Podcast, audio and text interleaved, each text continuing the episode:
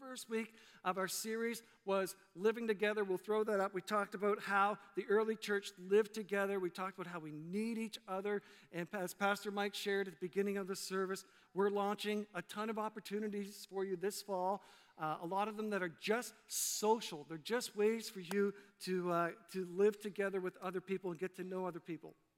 Last Sunday, Pastor Mike preached a gem on the topic of learning together. We want to see every single person in this church maturing and growing spiritually. And as he mentioned, we're launching a bunch of opportunities this fall to, to help you get your spiritual life engaged and get some traction going, to get growing spiritually in your relationship with Jesus. We want you to know that Moncton Wesleyan cares about your spiritual growth. We're intentional about that. We want you to get plugged into that. So today, the third triangle is living together, or love together, sorry, love together. That's the third week, is love together. That's why I'm wearing our missions t shirt this morning. This is the t shirt that uh, you'll see around the church. The Haiti team is wearing these and things like that. How we can serve others and be the church, how we can practically show the love of Jesus to others as we just finished singing about. And next Sunday, we'll wrap up the series. Uh, I'll have a shorter sermon next week. We're going to talk about the vision of our church that God has called us to, and we're going to eat a lot of food. So, we're in uh, John chapter 13 this morning, a little setup, and then we'll get to the, to the text. G- in John chapter 13, the cross is approaching quickly. Jesus knows that he's going to the cross. And uh, everything he does and everything he says in these moments are, are loaded with extra weight. He's preparing his disciples for, for the, the crucifixion and uh, his resurrection. He's preparing them for the events ahead. And he's building into them in these moments what his mission is all about. He's pressing into them what it really, really means to, to go and serve others, to love others. And on this particular night that we're about to read about, Jesus chooses a way of serving them and loving them that they, would, they could never possibly forget. It's an experience that must have rattled them to their core, and, and, it, and it must have caused them to go out into their world and, and with an unstoppable, unconditional love. So that's the setup. We're going to read it. John chapter 13, beginning in verse 1. Before the Passover celebration, Jesus knew that his hour had come to leave this world and return to his Father. He had loved his disciples during his ministry on earth, and now he loved them to the very end. It was time for supper. The devil had already prompted Judas, son of Simon Iscariot, to betray Jesus. And Jesus knew that the Father had given him authority over everything, that he had come from God and would return to God. So he got up from the table, took off his robe, wrapped a towel around his waist, and poured water into a basin. Then he began to wash the disciples' feet, drying them with the towel he had around him. When Jesus came to Simon Peter, Peter said to him, Lord, are you going to wash my feet? And Jesus replied, You don't understand now what I'm doing, but someday you will. And no, Peter protested, You will never wash my feet. And Jesus replied, Unless I wash you, you won't belong to me. Simon Peter exclaimed, Then wash my hands and head as well, Lord, not just my feet. And Jesus replied, A person who is bathed all over does not need to wash, except for the feet to be entirely clean. And you disciples are clean, but not all of you, which I'm sure must have raised an eyebrow or two. What does that mean? Not all of us. For Jesus knew who would betray him. This is what he meant when he said, Not all of you are clean. After washing their feet, he put on his robe again and sat down and asked, Do you understand what I was doing? You call me teacher and Lord, and you are right because that's what I am. And since I, your Lord and teacher, have washed your feet, you ought to wash each other's feet. I've given you an example to follow. Do as I've done to you. I tell you the truth slaves are not greater than their master, nor is the messenger more important than the one who sends the message. Now that you know these things, God will bless you for doing them. At the beginning of this text that we read, John mentions the Passover, and, it's intentional He wants to remind us that Jesus is the fulfillment of the Passover prophecy. Jesus is going to cover us and he's going to cover our sins. He's going to protect us from eternal punishment with his sacrifice on the cross. And so there is a connection that we're supposed to get, we're supposed to see in this text the connection between the washing of the feet and the dying of, on the cross. It, it's, there's a setup here that we're supposed to pick up on. And John mentions the Passover to help us connect these two big thoughts the washing of the feet and the dying on the cross. It's these two big themes in this text of, of one is humbly serving, and the other theme is spiritual cleansing. Humbly serving and spiritual cleansing, and they're inseparable. And we're supposed to see that, that you can't you can't just serve and not be washed by Jesus Christ, and you can't just be washed and not serve because of Jesus Christ. And we're supposed to see that in this text. Now, the table that, uh, that they were at would have been a, tables were in that time were very low to the ground. People would have been on the floor, uh, either right on the floor or on a pillow or a blanket uh, at the table. They would have been reclining uh, like towards the table with their feet away from the table.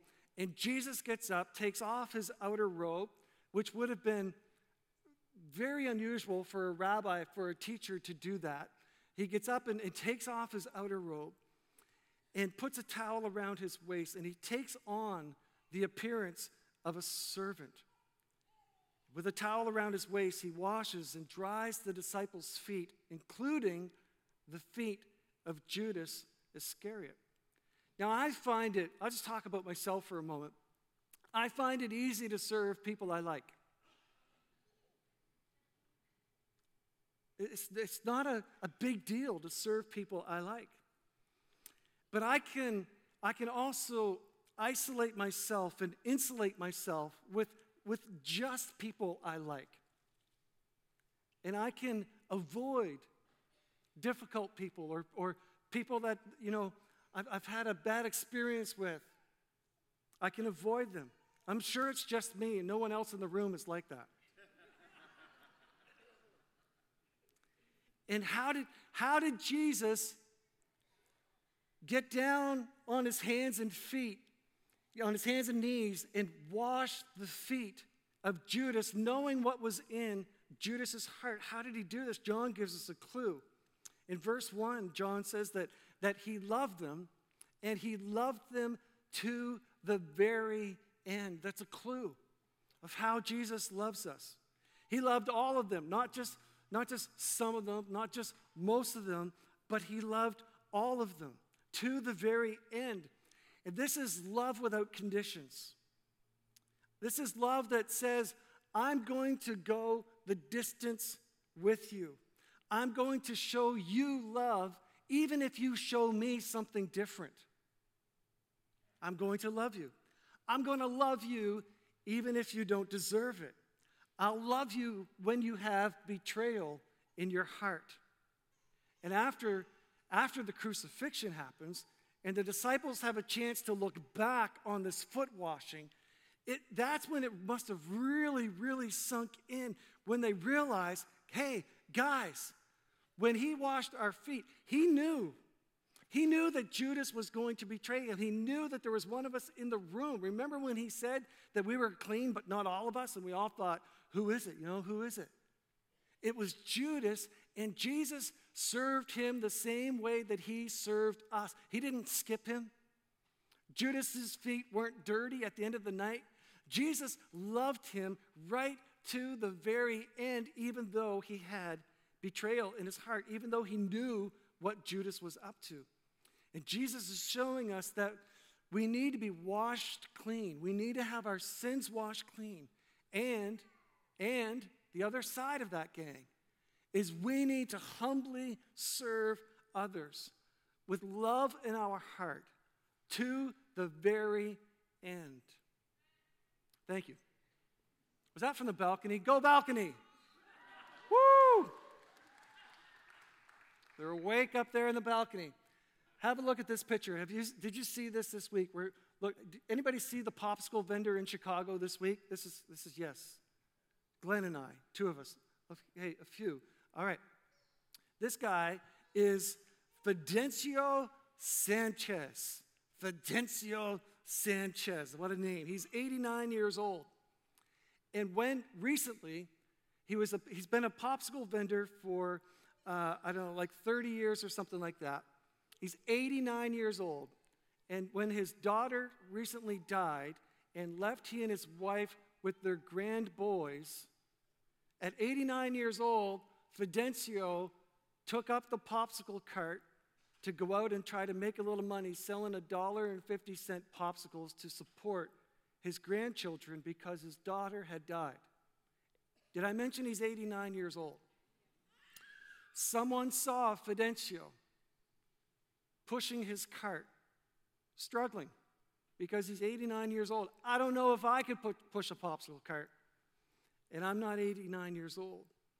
And Joel Cervantes saw this, and he took a picture of Fidencio, and he started a GoFundMe campaign, and in two weeks, he raised over $384,000 in two weeks.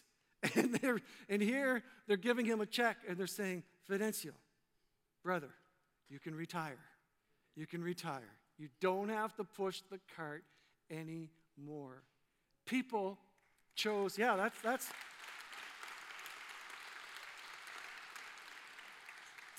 More than 15,000 people in 60 countries chose to, to serve Fidencio. I just love that story. Okay, back to our story. If I knew that God was going to see my dirt at the end of the day, I would be more careful where I stepped. Like walking around Gayless Farm. Don't step in that. Don't step in that. Don't bring those boots inside the house. If I knew that God was going to see my dirt at the end of the day, I'd be more careful what I stepped in. Where I allowed my feet to go. And friends, God sees your dirt at the end of each day. And your grime is not a surprise to Him. Your filth is not so pungent that the God of heaven won't come near to you in your dirt. He, he still, knowing where you've been and knowing what, what you've gotten on yourself during the day, he still invites you to his table. And he takes off your, his robe and he puts a towel around his waist and he pours water in the basin and he says, Let me, let me serve you. Let me, let's deal with that. Let me take care of, of that stuff my child, that you've gotten on yourself. To not hide your guilt and your shame, but to expose the things in your life that need to be cleansed. Psalm 51, verse 7 says, Purify me from my sins, and I will be clean. Wash me, and I will be whiter than snow. Yes, we should be careful where we step during the day. Psalm 119, verse 105 says, tells us that we should allow the Word of God to be a lamp unto our feet. That you're making decisions all day by, by using the Word of God. Is this the right direction? Is that the right direction? Is this, is this what I should be doing? Is this, is this what a child of God should be stepping and getting their feet in? And you use the Word of God as a lamp unto your feet, as a light unto your path, so that you are careful of where you step. Be guided by the Word of God and be guarded by the Holy Spirit of God. But if you find at the end of the day that there are things that you know that need to be confessed, that need to be forgiven, let Jesus serve you. Let him wash you clean. Amen. And unless you humble yourself enough to expose the ugly parts of your life to Jesus, the things that maybe you are ashamed of or embarrassed of, The scripture is clear. You cannot belong to Jesus unless you will allow Him to, to wash those things clean. His humility demands our humility. You cannot respond to His humility with, with pride or with hiding. There are really only two types of sin washed and unwashed. That's it. Let's look again at verse 6. When Jesus came to Simon Peter, Peter said to him, I don't think so. Peter, again, is the poster boy for being outspoken, and then he's corrected, and then he's rebuked, and then he's remorseful. Peter says, I don't think so, Lord. See, he has good intentions. Peter has good intentions, but he's, he's ignorant of the plans of God for his life. Now, here's the, here's the lesson about this. Here's the truth about this that I hope you get this morning. This, learn this from Peter this morning. Don't stop the progress of God just because you don't like the process of God. You see, Peter didn't like what, what God was going to do or what he had to go through or what the process was, and so he, he stops the progress of God. He says, I don't think so. I don't think so. You're not, you're not washing my feet. Don't stop the, the progress of God in your life just because you don't want to go through the process of it. Oftentimes, we want the progress without the process, don't we? Oftentimes, we think, you know, is there an easier way to spiritual growth? Is there an easier way? Do I, do I really have to come clean? Do I really have to, to, to be humble about this? Do I really have to expose these ugly parts of my life? And the answer is yes. If you want the progress of God, you've got to submit yourself humbly to the process of God. God takes us through a process that makes us uncomfortable or, or entirely humbling. If you say yes to the process, you'll benefit from the progress. And if God is waiting on you with a towel ready to cleanse you, don't pull away. Don't, don't do a Peter and say, I don't think so. Verse 7, Jesus tries to help Peter. And he tries to help him, saying, You know, Peter, it doesn't make sense now, but someday this will make sense. And, and, and there might be someone even here this morning who's getting hung up on the parts of Jesus that they don't understand. And it's good for you this morning to see this tension uh, between Jesus and Peter. Peter's getting hung up because he doesn't understand. And Jesus is patient. And Peter pushes harder in the next verse and he says, No chance, this is not happening. And then Jesus just bottom lines it and says to him, Peter, unless I wash you, you won't belong to me. Unless I wash you, you won't belong to me. They don't know it in the moment, but the foot washing is pointing them to the cross of Jesus Christ. Jesus is pointing to, to the time when he is going to take on the form of, of the ultimate servant for us. He's going to disrobe his heavenly garment for us. He's going to take the lowest place possible on a sinner's cross so that by his blood our sins could be forever washed away. And he speaks directly to Peter about his mission, and it's clear. And he says to him, You either come under the cleansing flood of God's grace or be forever lost in your sin. That's it. And maybe this morning you feel the tug of God. Maybe you feel the, the nudge of God, the tug of God to open up your life to Him, to allow Him to, to pressure wash those, those dirty places of our lives, to, to wash you clean, whiter than snow today, to open up your life to Him.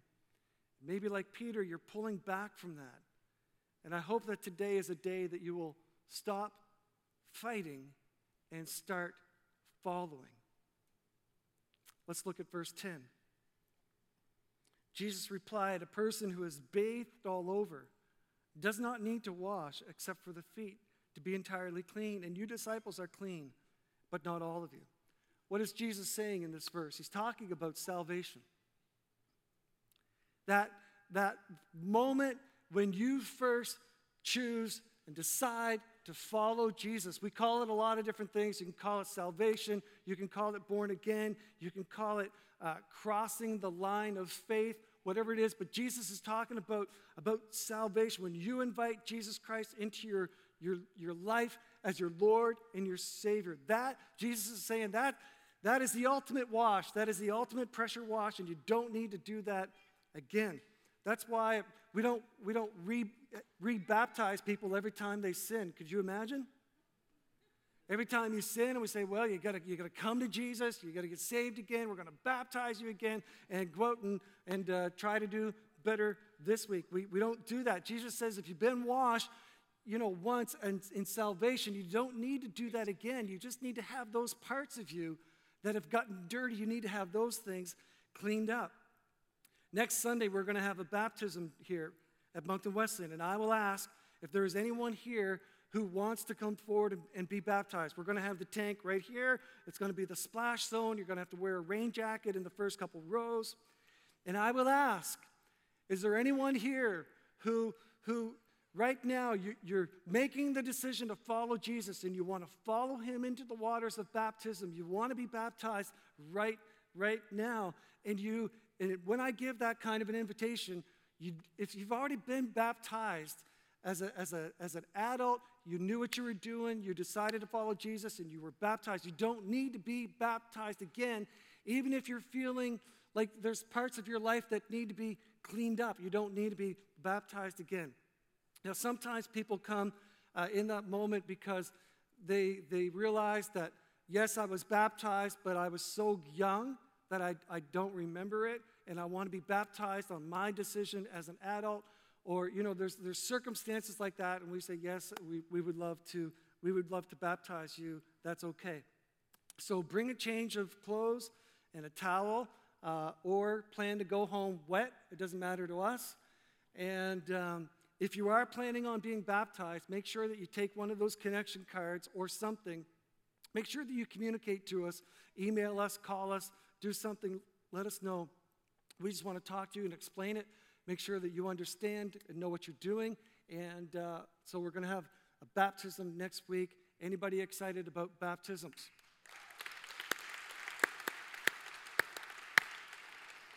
Okay, in the, in the, in the end of this verse, look at this, where Jesus says, You disciples are clean, but, but not all of you. Wow. Now, Judas went through the same foot washing as everyone else, but he was not clean. His feet got clean, but spiritually he was not clean. He still had sin in his heart. This means that going through a ritual, even if it's with Jesus himself, does not make necessarily make you clean. You can fake your way through communion.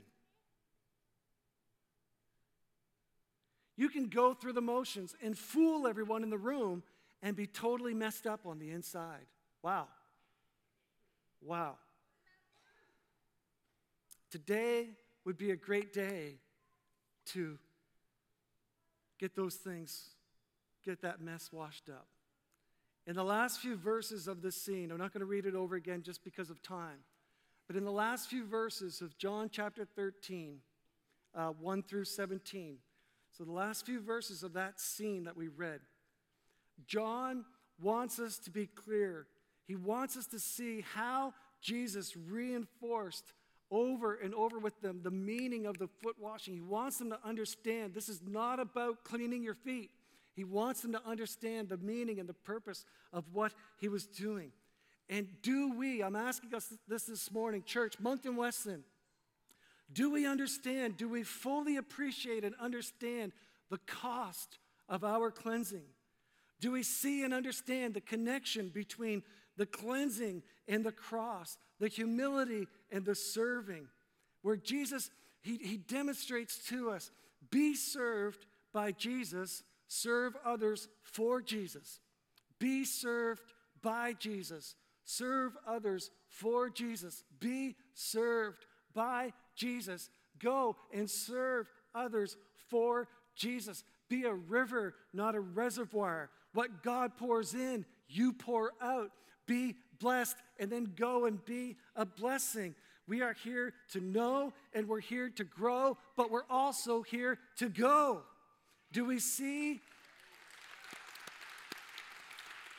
Church, do we see this morning how our world can be radically transformed for Jesus when we genuinely serve others with no strings attached? Not, well, I'll do this for you if you do this, or if you come to our church, or if, if, if, with no strings attached. We're just loving you and serving you because we love Jesus and Jesus has served us and we just want to we just want you to know how much God loves you. Serve those who hate you. It drives them nuts. If somebody hates you and they know that you hate and you know that they hate you, one of the ways that you can drive them nuts is by loving them and serving them. It's so much fun. Love those who want to, to harm you. No, like like Jesus did with Judas. And no teacher had ever, ever loved like this before. This was so revolutionary that if you read the first couple chapters of the book of Acts, you see that after Jesus has left the planet, you see that the disciples lived this out. They were radically transformed by this, by this radical love. And they, they, they begin to attack their communities with love and with serving. And they march forward for Jesus on their knees, not responding to violence with violence, but responding to violence with a radical love that says, Here, here, come and sit at my table and let me wash your feet. Let me show you uh, how much I love you. Let me show you the love of my Savior, Jesus Christ, who, even when he was hanging on a sinner's cross, hanging between two thieves, who said, Father, Father, forgive them. They don't know what they are doing. And at least three times at the end of Jesus' teaching in this text, he strongly encourages them to do these things. He just keeps telling them, You've got to do this stuff. You need to do these things. This is what I want you to, to do. This is how I want you to live. It's not enough to just know. It's not enough to just sit here in a large auditorium and say, Yeah, I agree with that. Yeah, I hear that. Yeah, I believe that. Yeah, I know that. It's what you do with what you know that makes you grow. Did you get that? Back that up. Back that up. It's what you do with what you know that makes you grow. Don't just know what Jesus said, do what Jesus did. That's what makes the difference. Well, we're going to do something fun here this morning. I'm going to invite the ushers that have the water bottles to bring them down, bring them down front. We're going to have uh, four uh, large water bottles down front here. Come on down, guys. And let's do something fun here this morning. Let's make a difference for Jesus Christ. You into that? Anybody into that? You don't know what we're going to do yet. We're a big church. Let's do something. Let's make a difference for Jesus Christ. Now, we've been serving for five years in a very uh, rural, thanks guys, very rural, very challenged community in Haiti called Babaco.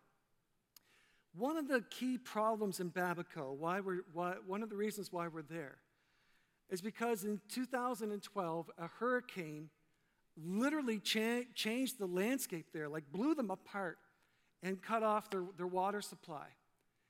And so, water has been a, a critical, crucial challenge for these people.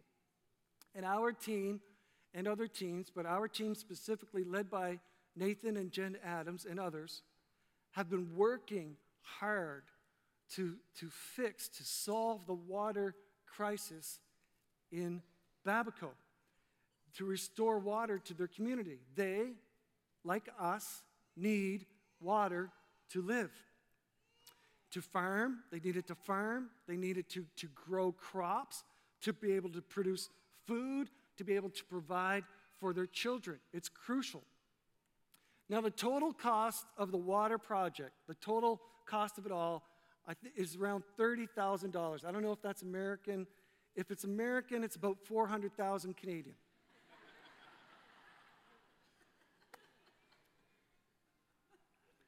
there are a couple other churches involved with us on this.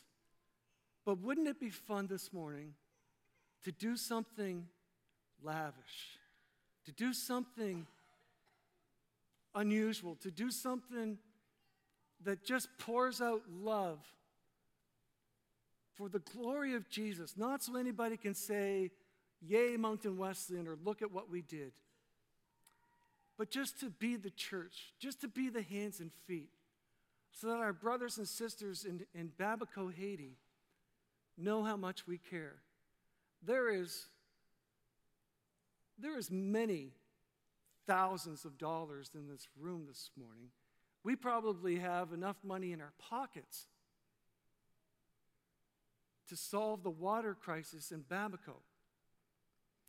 So here's what we're not right at this moment, but as a part of the, the, the altar call, the invitation that I'm going to give in a few minutes.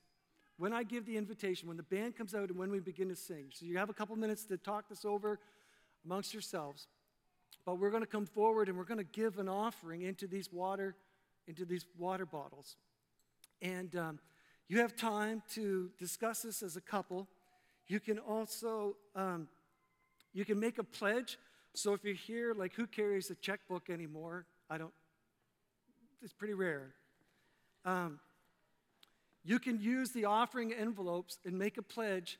Give us your contact number. Believe me, we'll find you. And, and then we'll, we'll come forward and we'll make this huge offering. I, my goal would be that we would give half of it this morning, that we would give an, an offering of $15,000 this morning. Would that be cool? That be cool? Okay, that is super doable in this room. Um, some of you can give a dollar, a couple dollars, and, and there are several people in this room, frankly, who, can, who, could, who could give $1,000 towards this and, um, and be blessed by that and be a blessing to Babaco or more.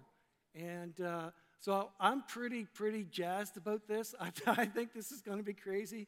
Uh, we'll give you the, the total number next week. We'll blow the roof off and so, just d- dance for Jesus because uh, you know, because he's, he's good. And uh, it's, not, it's not about how awesome we are, right? Did we all get that?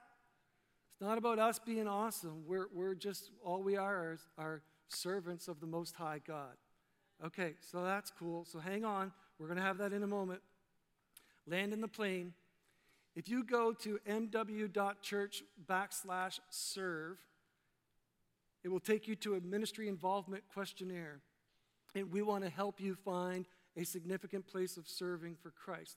That's one way that you can get connected. By now, you know the drill. You can also go out into the atrium, pour out of here like ants after the service, go to those connected booths and say, I want to serve, and someone will help you with that. Uh, we have people who serve on a regular basis at Harvest House in our, in our city, which does an incredible work. We are heavily involved with a Teen Challenge, which is changing lives uh, we're heavily involved in Teen Challenge. You can get involved there. Uh, we have a ministry here in our church called Helping Hands that is serving, meeting needs all over our city. There, that's another way that you can get involved. All right, so I think I'm going to leave it at that. Um, we're going to pray and we're going to respond to Jesus this morning. And so let me go back over this as a response. There's going to be lots happening up front here. But if you just want to come and kneel and pray, kneel here, you know, between the, kneel between the bottles. That's not something you hear at church every week.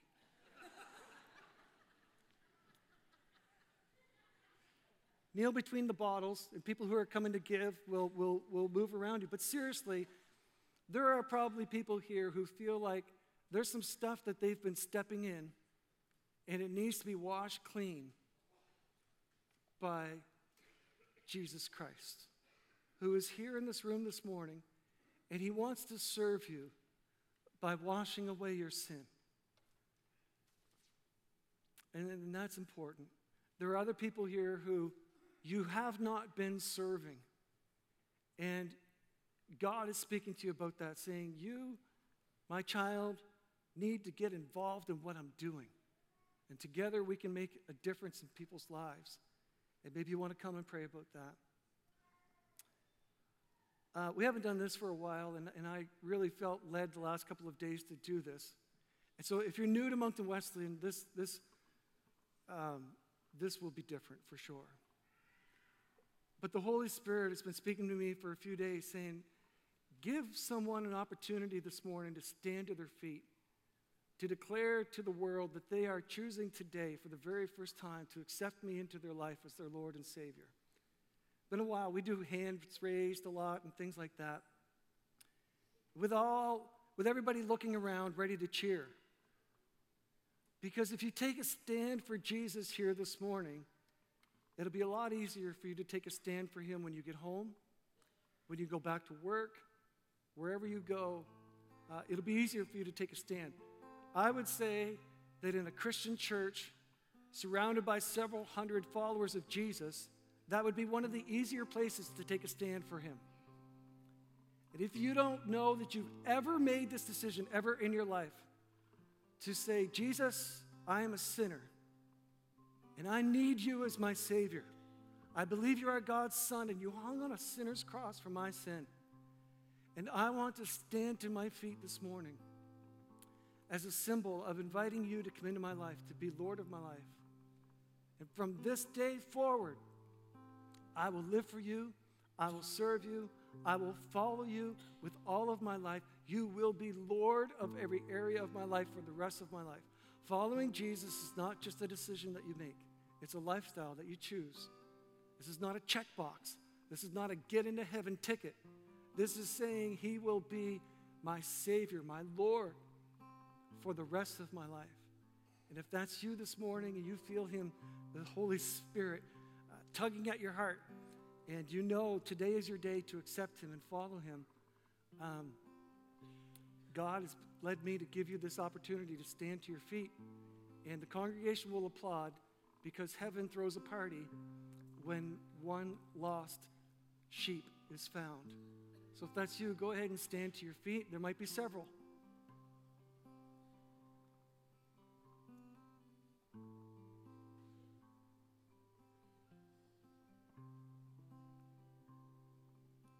Want to drag it on, but I do believe it was for someone.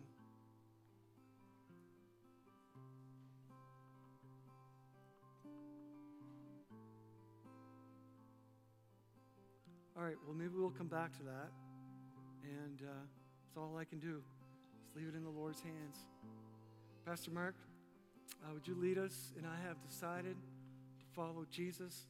Let's all stand together, come and make an offering, whether it's in the bottle or you're coming to pray.